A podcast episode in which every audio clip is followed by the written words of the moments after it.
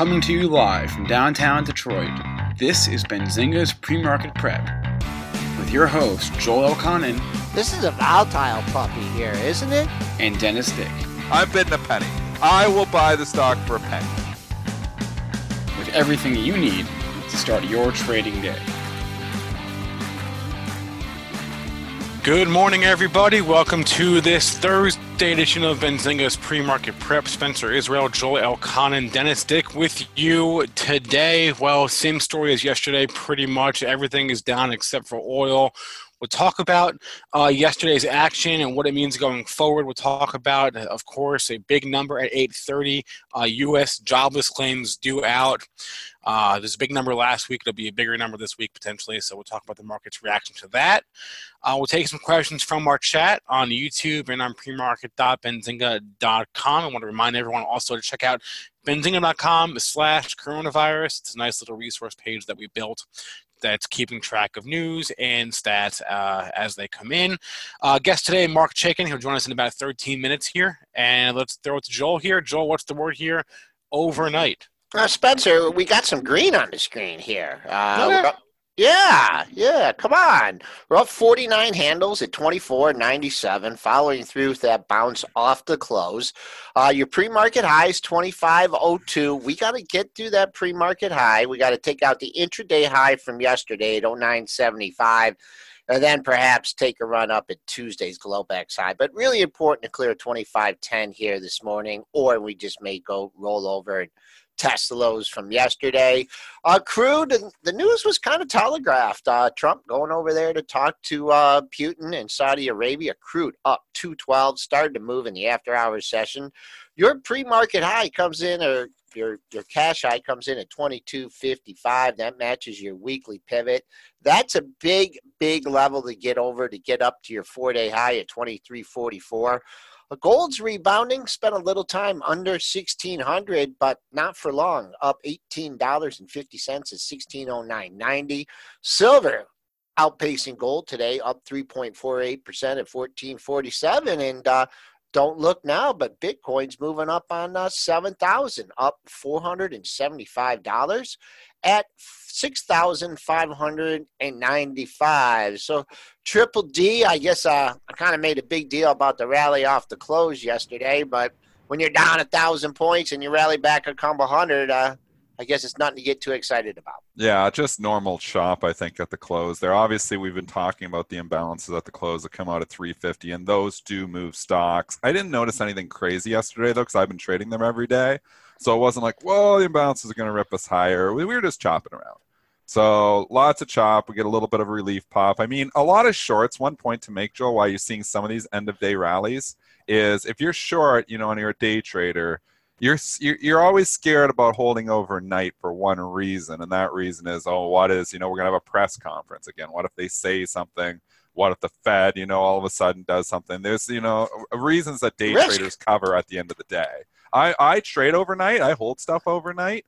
I try to trade market neutral though. But if you're just flat out, you know, short in the market, you you probably don't, you know, if you're a day trader, you probably don't like holding overnight because a lot of things happen overnight. We know the wicked moves really happen overnight in both directions. Again, today is the same story. The catalyst for the rally this morning is obviously oil. Oil trading up substantially here in the pre-market. I mean, really, we've talked about it. You know, of the two, we have two main crises crises going on.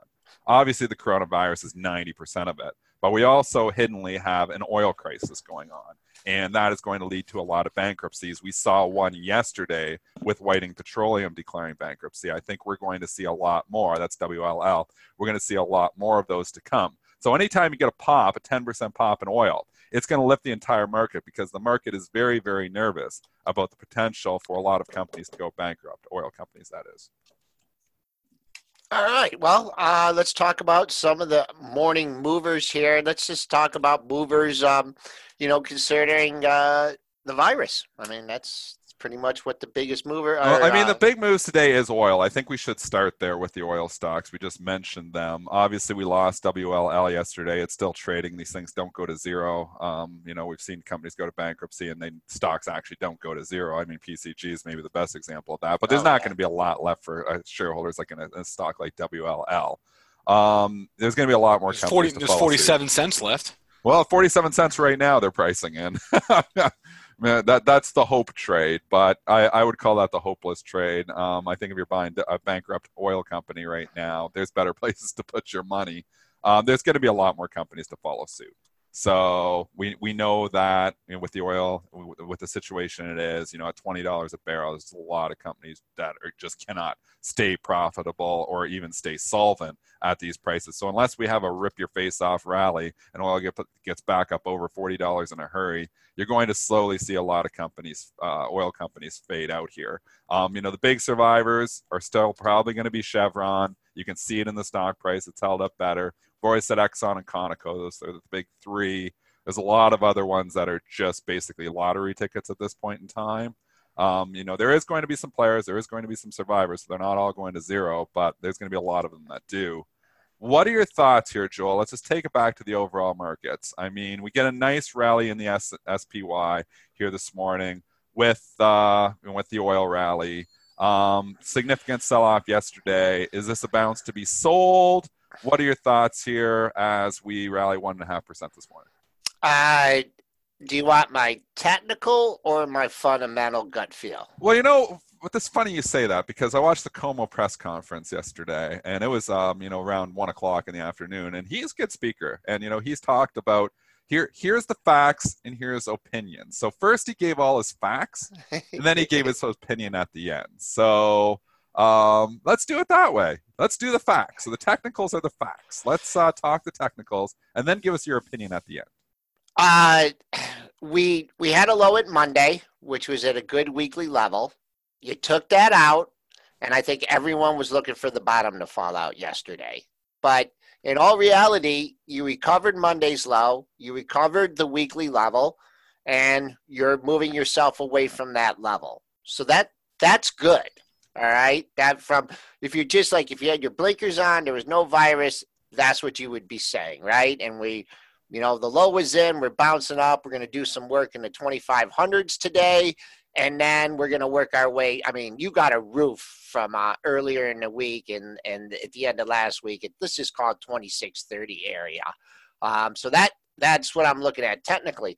Fundamentally, I just don't know how you could value companies. I don't know what the earnings are going to be. I don't know how high unemployment's going to be. I don't know what the stimulus is going to do. Restaurants are closed, hotels are closed, entertainment venues are closed. I mean, unless there's some kind of immediate cure or snapback, then I, I still just remain very skeptical on the market. And uh, as far as long term investing goes, I just just don't have the heart to deploy a lot of assets yet. And I'm also, set, wait, go, also, go what about this? But what about it's so crazy out there that the SEC is giving extensions uh, for earnings filings. Like for like, the companies don't even know they can't they can't even get their own house in order, right? Like how like how how are we supposed to know anything when they can't even figure it out? They're they're all withdrawing their guidance. They don't even know what their earnings are. I mean, they're getting an extension on their earnings reports here, so we're going to have a completely uh, unusual earnings season coming yeah. up here. Oh, oh my gosh. Oh yeah. Let Let's just talk it overall. And we got five minutes, and we'll, we'll continue maybe the conversation with Marc because yeah, we know we're not going on a tangent. It'll be five minutes. But if you just talk the overall situation, it is not good. April was said yesterday by the White House, and that was probably the, the, the comments that spooked the market. April is going to be an ugly month. We are going to get a significant amount of more cases and a significant amount more deaths. That is going to spook the market. We have no, absolutely no hope of opening the economy in April. Probably no hope of opening it May. Yesterday, I watched Pence, and he was talking about June. That's what Pence was talking about yesterday. So, like trying to get a kickstart back in June. So, April and May are a write off. The question is, how long can these businesses survive with the economy closed? You know your cruise lines are going to be in, in deep, deep trouble. We already know that. You know, the airlines are in deep, deep trouble. You know which stocks are in deep, deep trouble. But there's going to be a lot of companies that are in somewhat trouble that are going to be in, in deep trouble too if this goes on for three, six months. I mean, it goes on for a month, a lot of companies going to be fine. It goes on for two months, maybe going to be fine. You go on for four, five, six months where we're in like a, a socially social distancing period It, it's concerning. So the unknowns here, nobody knows. So, you know, somebody says, Oh, I know we're going to get open by June. Nobody knows anything. I don't know when we're going to open. There's no idea. Pence is just guessing. Pence is guessing. We don't know how this is all going to materialize. So if you have, if you have any money in this market that you need, this is not the time to deploy it. I saw somebody, you know, saying they were margining out their account on Boeing or something. That, that's insane. That's insane.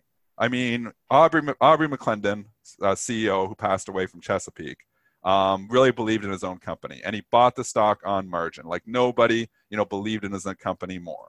He ended up, you know, losing all of that plus a lot of borrowed money by buying on margin. Buying stocks on margin in your investment portfolio, I think is nuts, in my opinion. Trading on margin is a different story. You're managing it, you're getting in and out. You day traders, I use margin. But when you're throwing, you know, and saying, I'm going to go on margin in your investment portfolio, if you're 100% margin in your investment portfolio and the, and the, and the, and the stock market falls 50%, your entire investment portfolio is gone.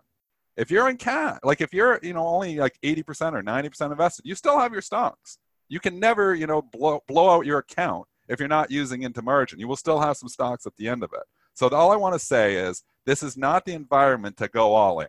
We do not know how it's going to end. There could be some money made. Maybe the cure comes out tomorrow. Maybe a vaccine comes out sooner than expected. Even though Scott Gottlieb on CNBC was saying 18, you know, it could be up to 12 to 18 months for a vaccine, um, or, or, maybe even longer. Um, so, you know, the, the, the hope for that is not probably in the near future. So when you just analyze all that and you look at this market, what it did, it really feels like it was just a bounce in a bear market. I think the bounces are still to be sold. This is my opinion. I think the news flow and logic says the news flow is going to be terrible still coming up here, especially for April and maybe even into May before you know we get to the top of this thing. What they're saying and the apex they're saying at the end of April. I don't see a reason to just jump in here and start buying stocks and call the bottom. Financials are a mess. The banks are a mess. You know those are close to the lows. Um, you know, and you know, obviously, you know, money is is important, but you know, you look at these things and you think, man, you know, a lot of bankruptcies are coming your way, banks. There's a lot of issues. So, I mean, with all that being said, I want to own some stocks. I never want to go to 100% cash, but I don't want to be all in either. And like I've said on my invest portfolio, I'm sitting about 75% cash right now. So I was up to 80. I put a little bit of money to work. We know the stocks I talked about. I bought six stocks in partial pieces, but I'm still sitting with a lot of cash because I think there could be another huge leg down. I would not be surprised if the market retests those lows and takes them out. It would not surprise me whatsoever. And I would not surprise me if we fell to like Fari Hamzei's target of Dow, what do you say, 16,000? Is that what Fari said? 15. 15 or 16? I mean, that would that, that's possible. That's on the table. I'm not saying it's going to happen, but it's on the table. I don't see a catalyst unless we get a cure tomorrow. I don't see a catalyst for us to rip up here to new all time highs. So I think the path of least resistance is still down. As a trader, I'm more inclined to sell rips than to buy dips at this point in time. Um, I, you know, I have to agree with you. I think that the best, you know, besides the other technical thing that I, you know, I mentioned, just the raw numbers, the market is calming down. So the uh, the average daily range is just slicing down. Uh, we were over 200, now we're down to 162.50. So you know maybe we're not gonna you know whoosh down and test the lows, but I, I've talked with some different traders and they're adjusting their trading styles. I mean, you could. The best thing in here is just if the market can just quietly consolidate, bring those average ranges down. Like Dennis, you were plenty worried yesterday like they, I'm plenty worried today. Yep. I'm still yep. plenty worried. Don't kid yourself. Okay. I would not have 75% cash in my long-term investment portfolio if I wasn't plenty worried. You know, it, it's insanity. I'm 43 years old. It's insane to have that much cash, but this is my job. You know, some people can just, you know, if you're a passive investor, you just ride it out. But, you know, I feel like I can extract alpha in my long-term portfolio by timing the market better. So not only am I going to make it on the trading side, I want to make it and do and manage my investment portfolio better than the next guy. So by me selling, you know, and then trying to rebuy lower, which I've already rebought. You know, I sold my Activision Blizzard and I rebought. There's a couple stocks I rebought. I sold my Qualcomm up in the 80s. I rebought half of it at $65, you know, last you know, last week when we talked about it. So, you know, Micron, I sold. I actually was going to rebuy Micron, but I, you know, had the good earnings. It's starting to look weak here again. I might get a shot in the lower 30s. I was actually I had an order out there to buy it at 40, and uh, it expired because I had sent it from a few days ago, and I didn't put it back out there in the long-term portfolio. But it, it's all about you know, and, and my perspective, and bring Marc on here in a second. I mean, I'm a I'm a money manager you know i'm managing my own investment portfolio. So obviously i'm going to do trades based on how i feel how i'm reading the charts and how not only reading the charts but how i'm reading the news flow, flow. Dennis. News I, am all about the news flow. We know that. I'm yeah. a news flow trader. I trade the headlines. I trade the news. I trade the news flow you know and the news flow in january it was you know we already talked about that. The news flow in january looked like hey there's a possibility this thing could come over here, and I don't want to be all in on the markets right now. That's why I lighten up. You, you know, you don't go all in. But you know, at this point in time, if you're coming here selling now, it's hard to say. Like we're not at a coin flip. I think it's still the Bears are still leading here. I think we do go retest those lows, but we're not at a point here where if you're all in like that, you should just be selling everything now. I mean, you're down 30% you know, a lot of bad news is priced into this market. How much of it, though, if this continues and we start to get bankruptcies because we're closed for too long, how much of that continues, I don't know. But I feel it still feel like the path least resistance is down, and that's why I'm not betting heavily on stocks. All right, Marc's uh, here though; he's high in the background. Let's bring on our guest, Marc Chaikin, the founder of Chaikin Analytics. Marc, good morning. Good morning. How are you? Uh, I'm doing good. Uh, before we start, uh, Marc, I'm just curious. Uh, the past few weeks, I, I, don't know how long you've been social distancing for. We've been doing it for about three weeks here. Uh, how hard have the? I'm just curious on a scale one to ten. How hard have the last three weeks been for you, just personally? Uh, it's been a uh, well. Uh, if one is easy, it's a one. But we're blessed. We're up here in the country, as you know, in Connecticut. Uh, access to everything we need once a week, twice a week. Um, Good. We're, we're cooking. A lot of people are cooking. Yeah. You know, we're, we're in touch with a lot of people from New York, Philadelphia. They're handling it well, but I'm talking about upper middle class to wealthy people. Uh, what my concern is in the lower income neighborhoods where you've got kids home, there's a lot of healthcare providers in those families who have to go to work. Uh, there's a lot of um, distress in places that you and I don't normally interact with. Uh, the rent check, the utility check. Um, here's here's another thing that's stressing people.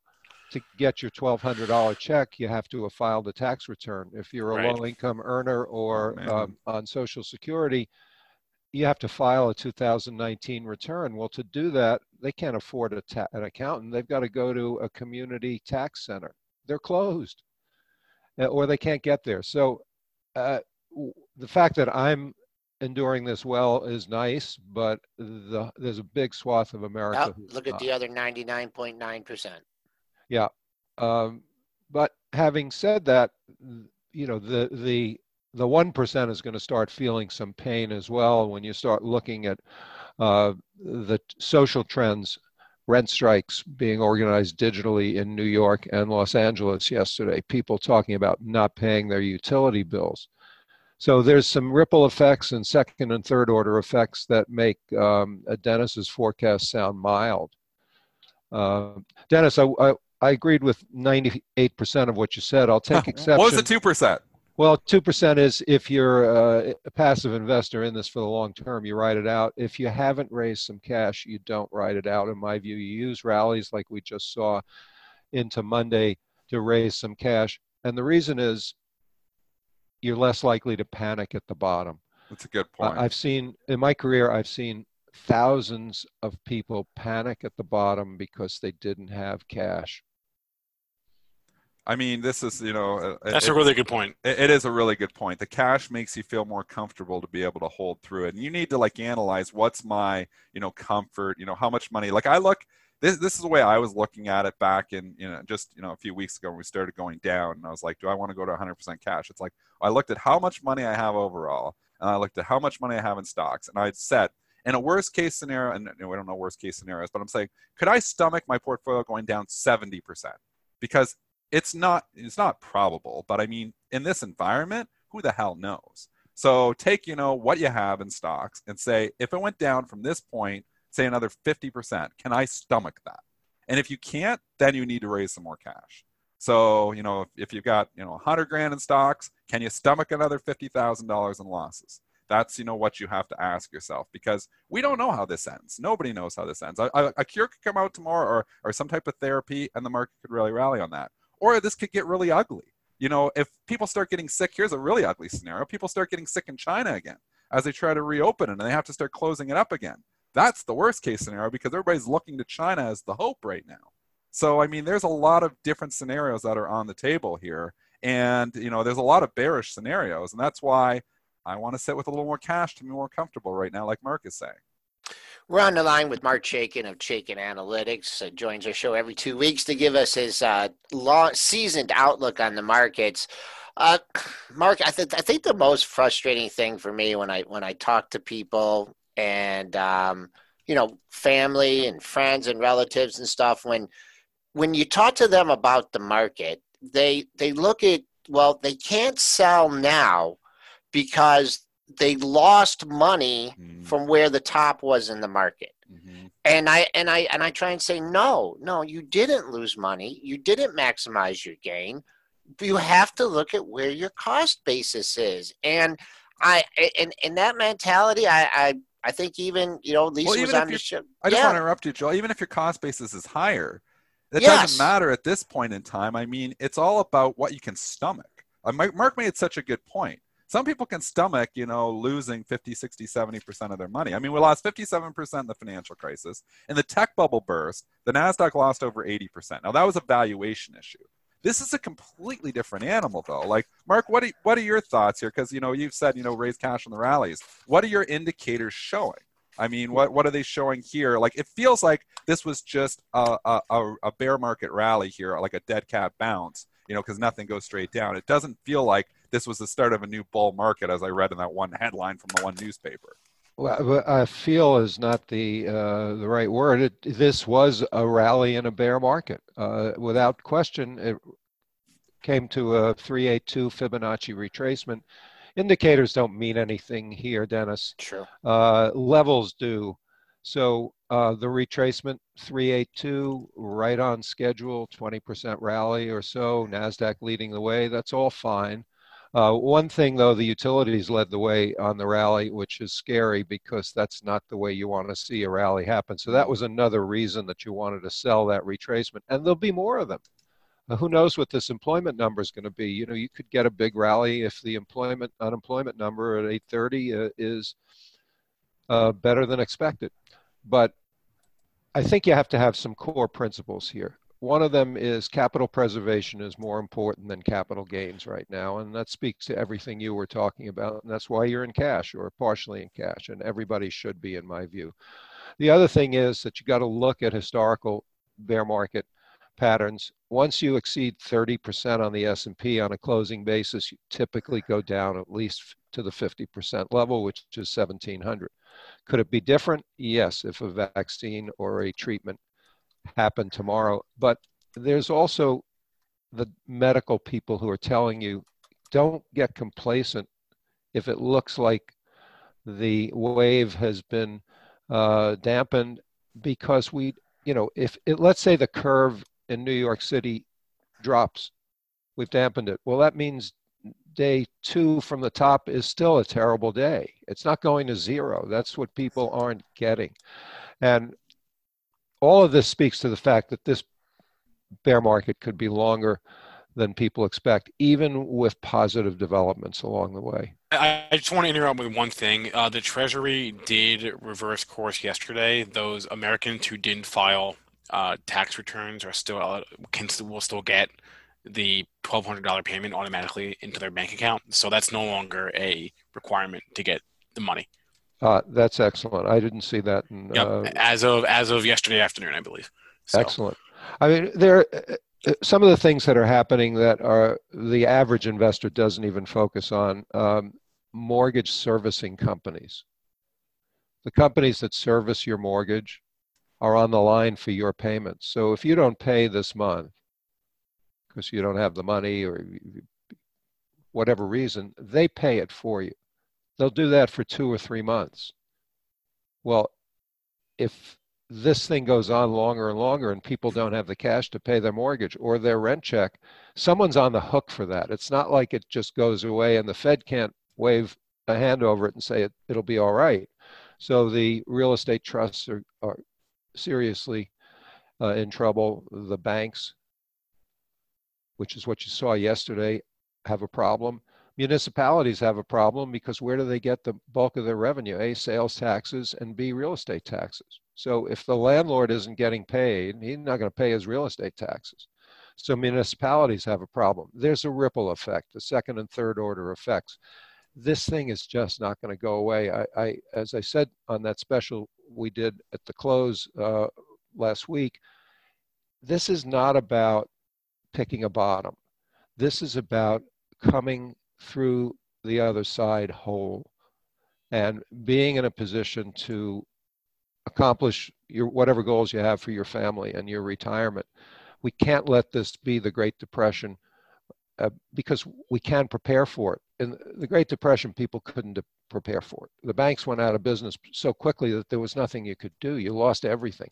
People can prepare for it now by raising cash, by putting it into safe places. If if we don't have a, a Great Depression again, there will be safe places. You know, Wells Fargo, J.P. Morgan, Citi hopefully safe places, Vanguard, Fidelity.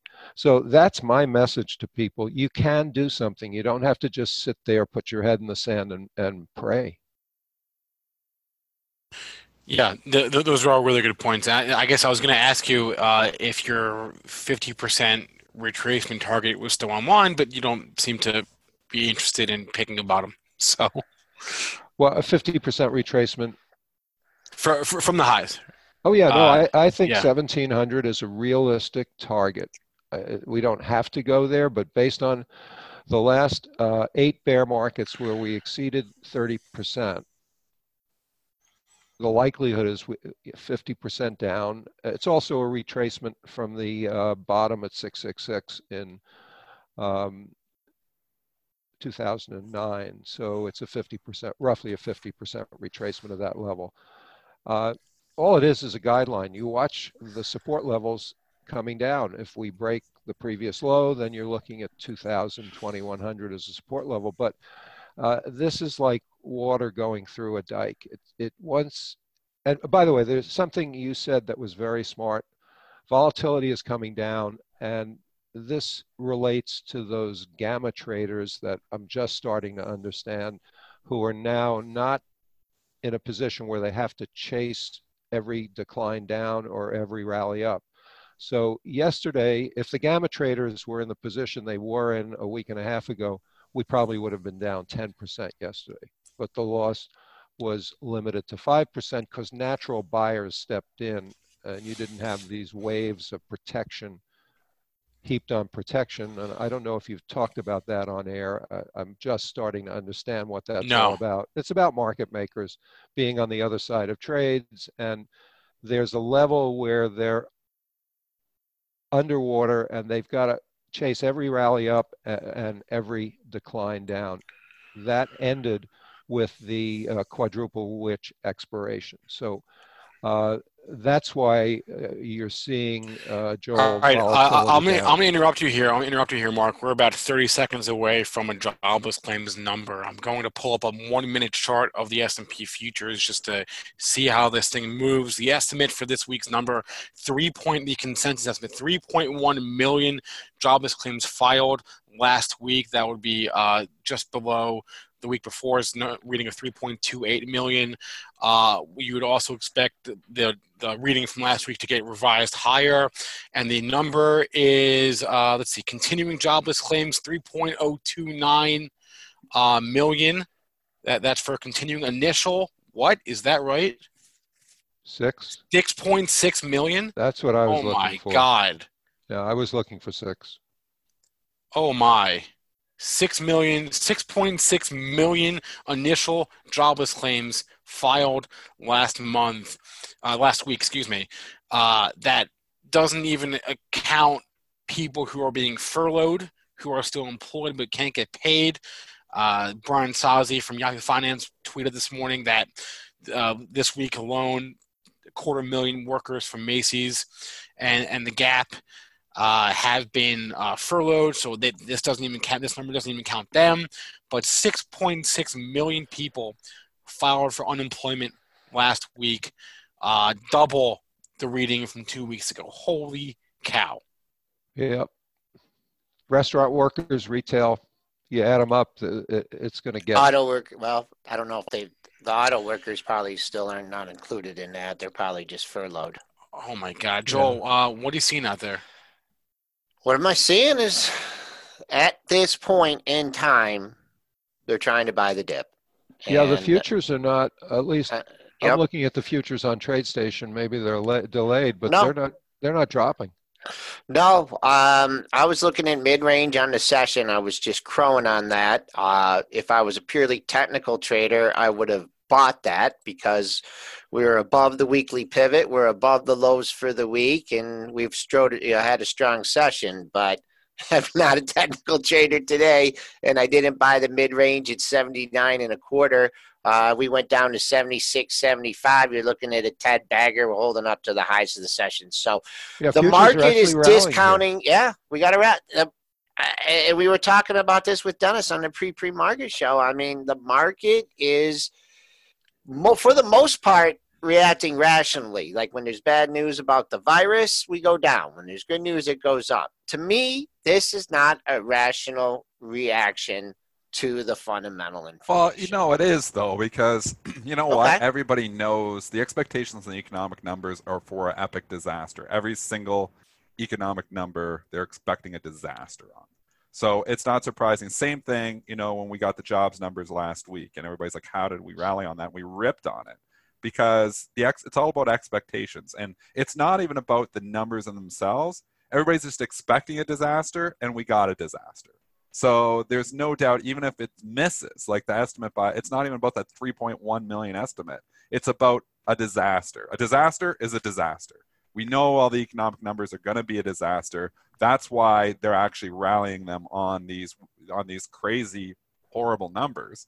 Well, because, there's some good news, Dennis. There's some good news in here. Uh, in yeah, sure. In terms of what you're describing, it means that the algos have reprogrammed their news parsing because if this were a week and a half ago, the market would be down a thousand points. The, so the algos are either less active in the market or they have reprogrammed. So this is also bringing back a little bit of stability and sanity to the market, even though it's unknown. And uh, I agree with Joel, it, it's it's crazy, but uh, it's crazy like a fox. The algos have clearly reprogrammed.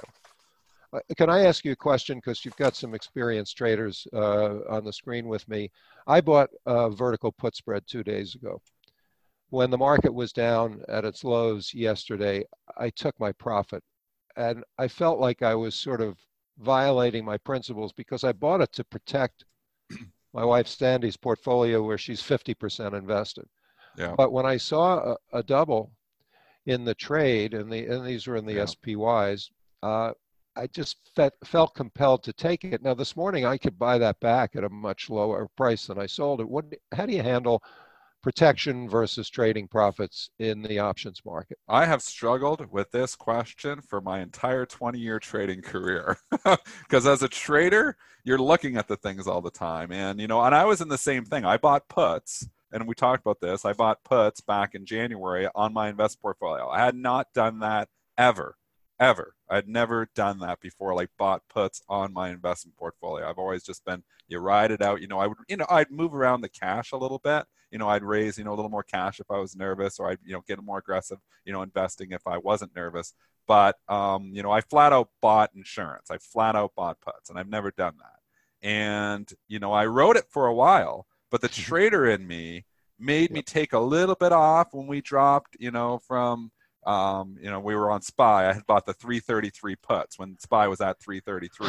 and when we got down to 290, I took a little bit off. And then we, you know, we bounced around a little bit. Then we got down to 280 and I took a little bit more off. Then we got down to 270. I took it all off.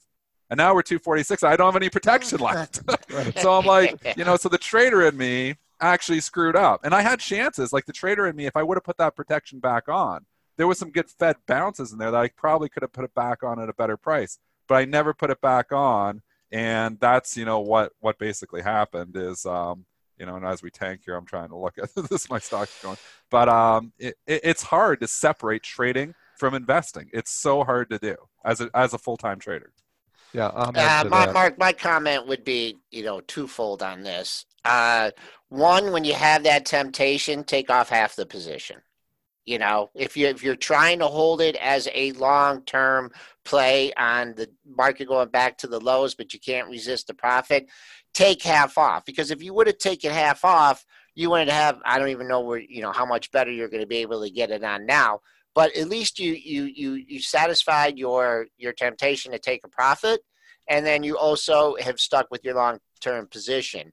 Uh, the other thing I would have to say about that is you gotta, I think, and what the market's trying to tell you is you gotta dial down your expectations now on trades. And we had that crazy volatility and that crazy movement. So, you know, you know, yeah, maybe you're hoping it to go, you know, cover that thing at 2200 or whatever. But I think it's going to take longer to do it. And, and I think you just got to, you either got to be more patient and dial down and you know with a vertical spread you are on the sell side so you are bringing in some decay but i just think you have to you know overall temper your expectations until we start heating up again with the 200 point ranges I like that, and you're clearly psychic because the short side of that trade was the 220 uh, S&P put.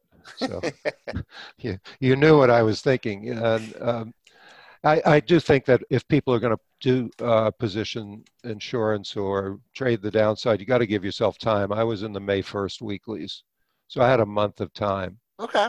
Um, and I will tell you that the vertical still worked better yesterday than uh, the buying the 250 uh, put outright. It was it was a big difference. So I, I think uh, vertical spreads sometimes it, it helps. Run, it, Marc, it helps so much because the premiums are so high right now. Yeah. So when you come in here and you're paying these crazy premiums, I mean, the way you're doing it makes so much more sense in an environment where it's crazy expensive just to flat out buy insurance. When I bought yeah. it back in January, I kept saying how cheap insurance was. I kept saying on the show, you know, I bought those 333 puts. I went out to June. So giving me four months and I only paid like the equivalent of less than 1% a month for protection. Wow it was just crazy cheap back then. But the VIX was 13. It was you know before the whole. And the only reason I said that I said is if if this virus comes here, and I said this on the show back in January multiple times, it's going to get ugly. We don't know it's not going to. We hope it's not going to. But if it does, the markets could seriously fall. And you know, I said I can stomach a 10 or 20 percent fall. I can't stomach a 50 percent fall.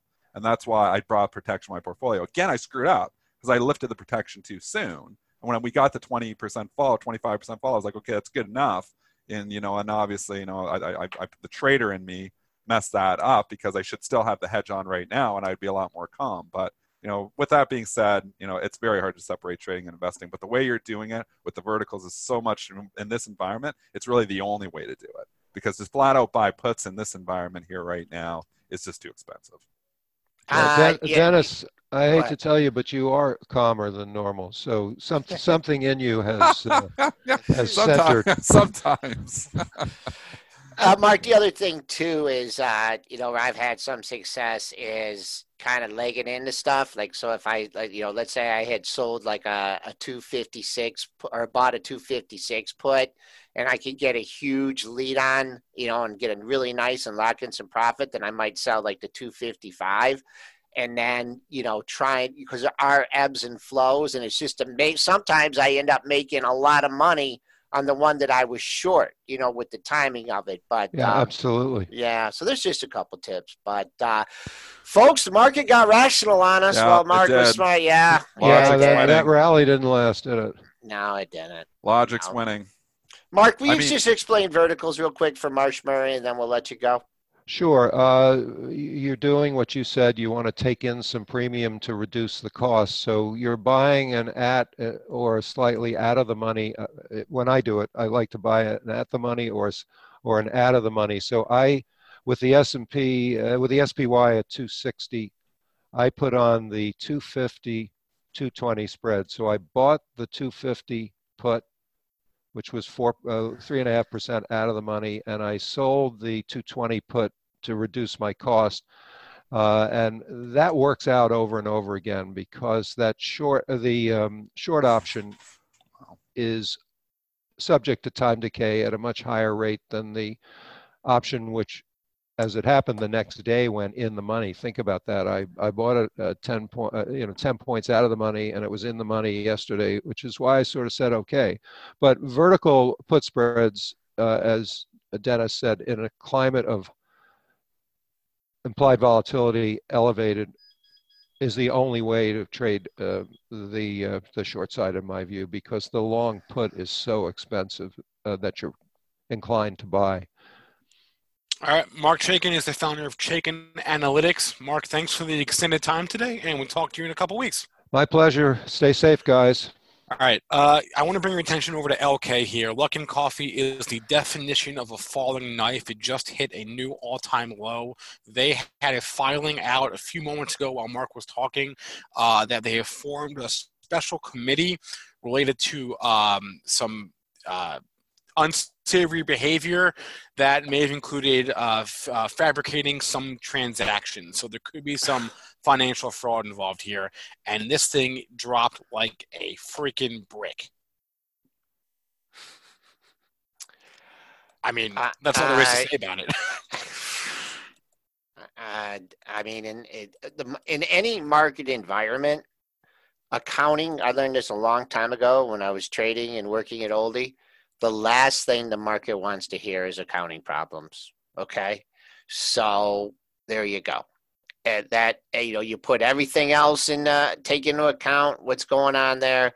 The last thing you want to hear about is accounting problems and you get punished for it and that i don't even know what to we're down 67% in this thing.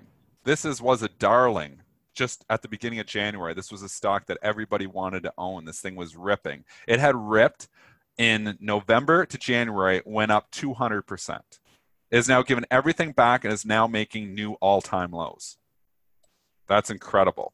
Incredible. Um, one, you know, thing, and I just want to point this out is I've seen people talk about writing naked puts on on different stocks, and you know, this is why I don't like writing puts because this can happen. This can happen, especially on. I'm not, not going to say it, but we know there's been, you know, the, the accounting standards in China are much different than the accounting standards in the U.S. To They're, put it nicely, to, to put it, it nicely, just, it's just it's just the way it is. You know even the accounting standards and obviously we didn't talk about in the covid situation they're counting the count the way they count the numbers over there We're obviously different than the us here as well. Just so a little it, hey i stayed out of this discussion man. So anyways that's all i'm saying. It's very you know now who knows? I mean is it a good buy down who knows when accounting Cramer always uses the rules when you hear accounting stuff it equals sell the thing just fell 70%. I mean, if you're in it, I, I can't even tell you what to do. There's no way to even tell you what to do on something like this. But horrible news for the Bulls. I mean, this is just the way this market is. It's very finicky right now, but it doesn't even matter. When you got accounting issues, it doesn't matter what kind of market you're in, stocks going down significantly. Special committee brought to the attention of the board. COO oh misconduct, including fabricating certain transactions. That does not sound good. Yeah. Yep. Yep, yep, yep, yep, yep, yep. Sorry to the sorry to the longs on that one. Bearer of bad news. Six, down sixty nine percent here now, down eight bucks. I mean, sometimes there is you know opportunities on the bounces. Let's go to Amarin, and it you know put in this nice floor at four dollars for two days in a row, and then started lifting here. And there was analysts are saying they're going to appeal this, and you know there is a hope trade here in AMRN. I thought it would get down and dirty in this one, and like the 430, 440 area, because you know you knew they're going to appeal it it's felt it felt like you know it didn't make a new low yesterday. That's why I was looking at it. I was like, it didn't take out yesterday's low, 395 to four, and now it gets big up. Now it's up too much from those lows. But you know, if you're looking and not comparing it to Luckin Coffee, but what I like to do is let the dust settle for the first day. I mean, you might have thought this thing was at cheap at 10. It's at seven now. So, you know, let the dust settle, see what happens if you're going to go in it for a trade, I almost always let the first day just what happens, happens. And then look. And if the previous day's low can hold, at least you have a point of reference then. Yes.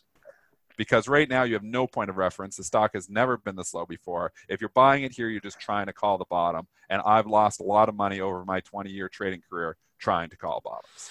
I just want to put, uh, you know, Marc said a lot of things, and you know, we say a lot of things, and we don't want to, you know, I mean, we definitely have our opinions and our slants towards the markets, and we discuss it. But I think one thing between you and Marc and myself, and one thing we've been really consistent about is this is just not a bounce back situation. This is just everything's just not going to be peachy keen in May and June or July or August. This is a this is a long term structural change in our economy. This is the way people are going to conduct business. There's new businesses are going to emerge from this. There's there's uh there's bankruptcies that are going to be happen. There's some companies going to come out stronger. But just give you an example here, and this is not you know me, Dennis, or Marc. Boeing is offering employees buyouts. As the CEO said, it will take years for the airlines and aerospace industry to recover from the coronavirus. I mean, how, how much better can it be put like that? I mean, you know, and that's still being optimistic, saying that, you know, we're going to recover, which eventually we will. But just trying to put a, a perspective on things because it's, but we've been so conditioned over all these years, the markets, it's 2008 to be confronted something like this, it's very hard to change your psychology. I, I think uh, some industries could bounce back. I could see a scenario where, like, you know, the fast food industry bounces back pretty quickly. Uh, but other others could take, like you said, Joel, months. But I don't as know. long as they survive. You know, you know why I disagree with that? I disagree with that. Number one, because fast food is very unhealthy for you. Oh, okay. Oh, yeah. And if you spent twenty dollars at McDonald's over a week, how many meals could you have going to Kroger's and buying twenty dollars worth of food? Yeah, I mean, healthy I food at a cheaper, yeah, cheaper I, I, price. I, don't disagree with that. I, am just saying I could. Uh, yeah, th- this will take a long time to recover, but I could see a scenario where certain industries recover a lot sooner than others. The, tr- Very the travel industry, travel will take years, years, years, okay? but other industries won't. That's that, that. That's just my point, Spencer. It's a fantastic point you're making. Um, the ones that do survive the restaurants that get through this are going to bounce back very quickly once they get through it. But the question is, can, you know, how long can some of these restaurants survive? I mean, you've got like Cheesecake Factory that is basically just sit down. They're not can't pay, their rent. Can't pay their rent. Can't, can't pay, pay their, rent. rent. So this is a fantastic company. I love. You go to these things and they're lined up. I mean, it's a fantastic business. I was there a month ago. I was fantastic at one a month ago. food. Fantastic business. Where?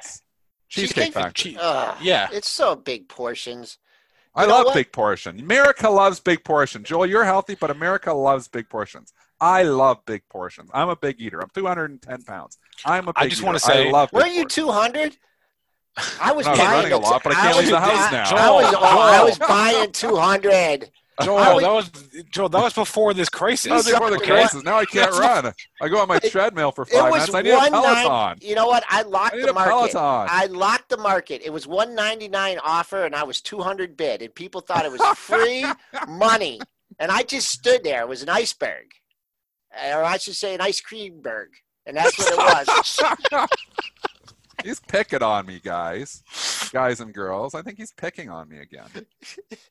I know. No, I know. It's actually. Uh, I haven't weighed myself for a few days, but I'm probably approaching the 210 level. I can just feel it. My oh, once you take bigger. out 210, whoo, there's big I've been stops. as high as 215. 215 is oh, the all-time high. Man. I'm at 214, uh, 75. Selling all day, just yeah. uh, sitting there, just iceberg, just sitting in front. Yeah, and any pullback to 205 Oh my God, am I going to be bid at 205? Holy mackerel. So back okay, so, to, before yeah, we went on this terrible the, tangent about back my to the weight. point. I think it's one of the best tangents ever on the show.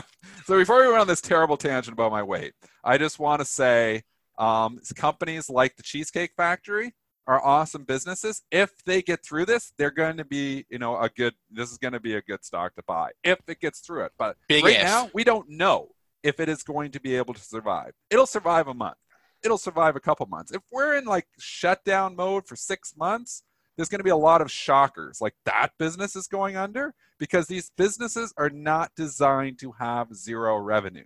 They can take a hit like, oh, revenues are down 10%, and that hurts a lot. When revenues fall 70, 80%, it's down significantly. Don't kid yourself about McDonald's. Best of breed in the restaurant world, the drive throughs are still open. If they go into a lockdown and decide that, you know, all it takes is one person getting sick from drive-through food, one or two people, and they all of a sudden say, no, drive-throughs have got to close. You know, you could see McDonald's fall 20%, you know, in a hurry and something like that. So we don't know. The drive-throughs are still open. I, I drove around. McDonald's drive-through is packed. So it's still getting a lot of business there. But we don't know how long the shutdown is going to go, and we don't know how much, you know, if they lock it down, how many more businesses, even drive-throughs, could end up potentially being shut down because that could happen. You think about you're definitely they asked Scott Gottlieb this on CNBC, and he kind of beat around the bush on the question a little bit. But you know, should we be ordering out? I am not ordering them because you don't know the person who is preparing your food. I know when it's boxed that you know I can clean the outside of the box and get inside the box, and in all likelihood that box food was prepared long ago. So you know you're probably pretty fine on the stuff that's inside the box. A lot of it's machine prepared. But when you have somebody actually preparing your food, making your pizza, using the pepperonis, are they using gloves? Did they cough? Did they sneeze? Do they potentially have it? I mean, there is a possibility yep. that you know you can get you know you're taking a risk. Now Scott Gottlieb said balancing the risk with your sanity is important. So I'm not saying everybody stop getting takeout. I'm saying if that keeps you sane in an insane world here right now, by all means, order your takeout. But you are definitely taking on an increased risk. And that's what Scott Gottlieb was saying too on CNBC by ordering takeout because we don't know the driver. You know, we don't know the person who prepared that food. So for me, I'm with my two asthmatic kids and the one obviously severely asthmatic, I'm not taking that chance. You know, for Joel, somebody's healthy, you know, obviously, you know, you're going to have exposure through Lisa too. I mean, maybe there's no chances you're willing to take. So it's all about your own risk tolerance. It's almost like back to like portfolio management. You're almost managing it in your own health as well. I, I personally am not take, doing any takeout. I haven't had any at all. No drive-throughs. Nothing prepared. But what, that's I'm taking extra me, caution because of the asthmatic kids. Okay, let, let me give you another scenario here. I call it the cheese chunk factory, not cheese. He's going back to cheese okay. oh, I, I, think we're. You have to argue that this is not good food. I, I think. okay, no, no, no. This is the last time, and then we can move on. Okay, these these restaurants are going to change capacity. Okay, you're not going to want to sit as close to people, so there's going to be less capacity in these restaurants for a long time.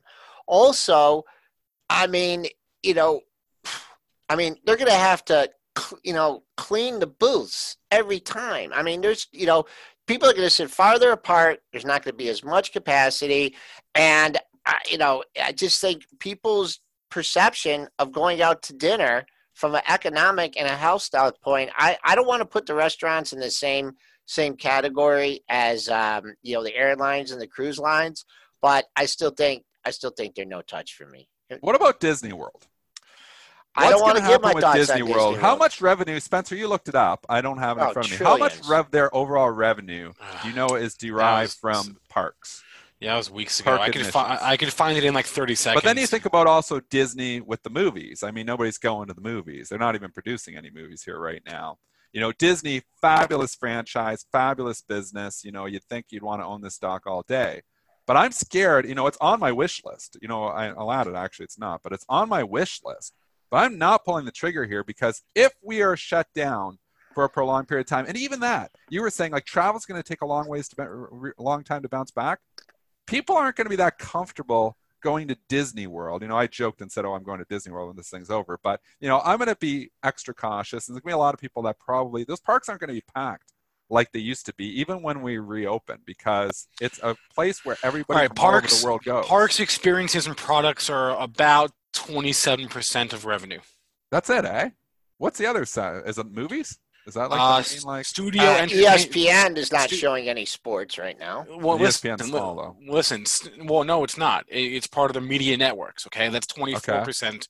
That I'm sorry. That's that's uh, if if Parks is twenty seven percent of revenue, then media networks is like I don't know, call it uh, twenty five percent of revenue. Okay. Uh, studio entertainment. Um, you know, let's, let's, do, let's do the math there real fast. Uh, studio entertainment, that's movies, 11% of revenue, and, and direct to consumer and international is about 9% of revenue. So the biggest segments are by far the parks and the media networks. Th- those two account for about half the companies, or a little more than uh, parks half is significant.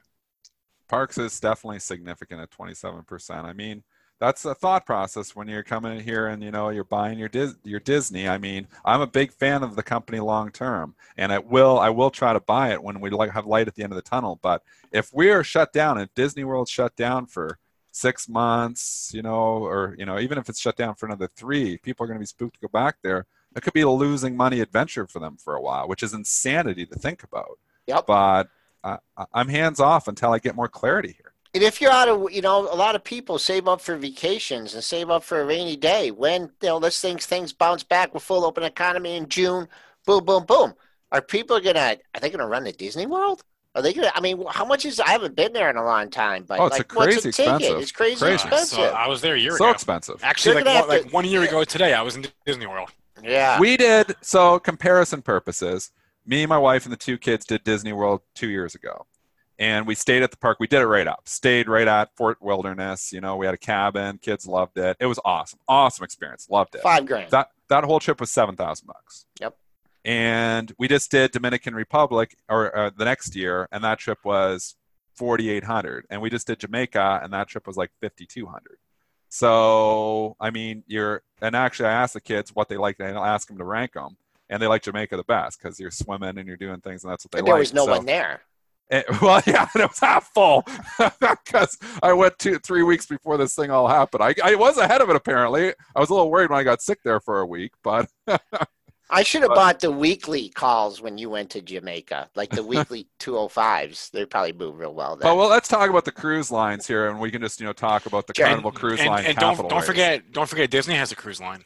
Too. Yeah, that's not going to be getting a lot of revenue. But what about this Carnival Cruise Lines, their capital raise?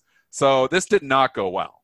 So they originally were trying to raise, I believe, 1.25 billion, and they had to give a, a I believe, a, a significant coupon on it. So yeah, here you go. Um, pricing 11.5 percent interest, and the convertible notes 5.75 percent. Uh, um, and well, fi- pricing of 5.75%, but a convertible, they had to give it a discount. They had to price at eight bucks. And that and the stock closed yesterday, or no, didn't close yesterday, but it was up, you know, at, at like 11 or 12. So significant discount and a huge coupon to raise the capital. They got it done. But with that being said, you know, here's the stock at 790, so you've got some serious dilution going to happen, which is what we've been talking about. And how long does this keep the company afloat? Pun intended. I wouldn't loan them a wooden nickel. People do it. They I, they got it done. They got it done. I don't know if they got as much as they wanted. Uh, did they get it the whole thing? Yeah, Can let's- you Let me look can you here. find out what banks did it so you could short them? Let me look here. Uh, yeah. so they did a 1.25 Uh, oh, no. billion, It looks like on the convertible. I'm just trying to grab this. If I'm wrong, correct me because I'm just grabbing this quickly here after not, you know. They they uh the offering was decreased to around 500 million. From so that that's what they got 500 million. They didn't even 1 get it all.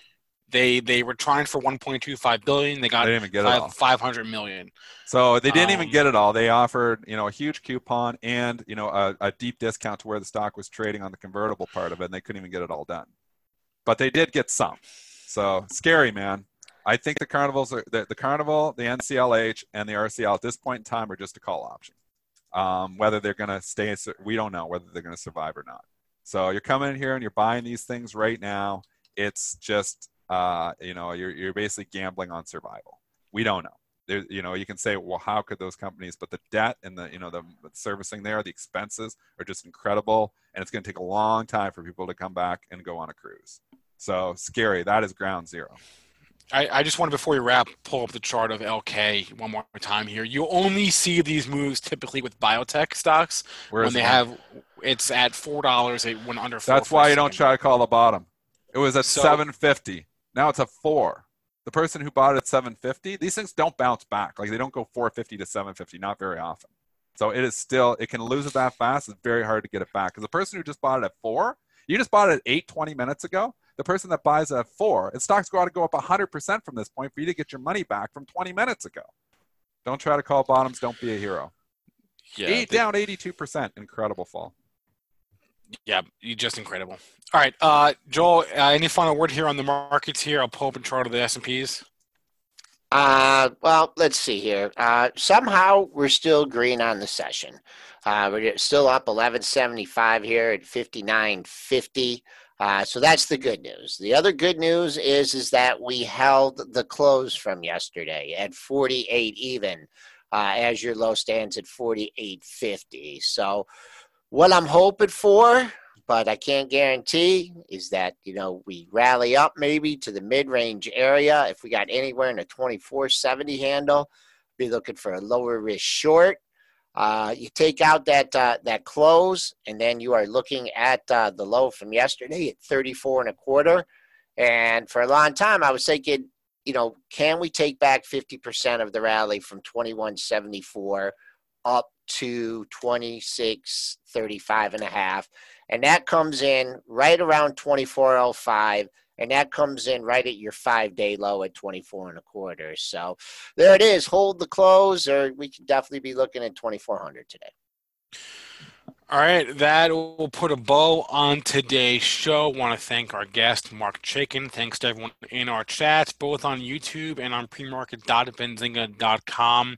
You can always catch the replay of our show on YouTube or the podcast version on whatever podcast platform you prefer. You can always give us shoot us an email, any questions, comments, concerns, premarket at benzinga.com.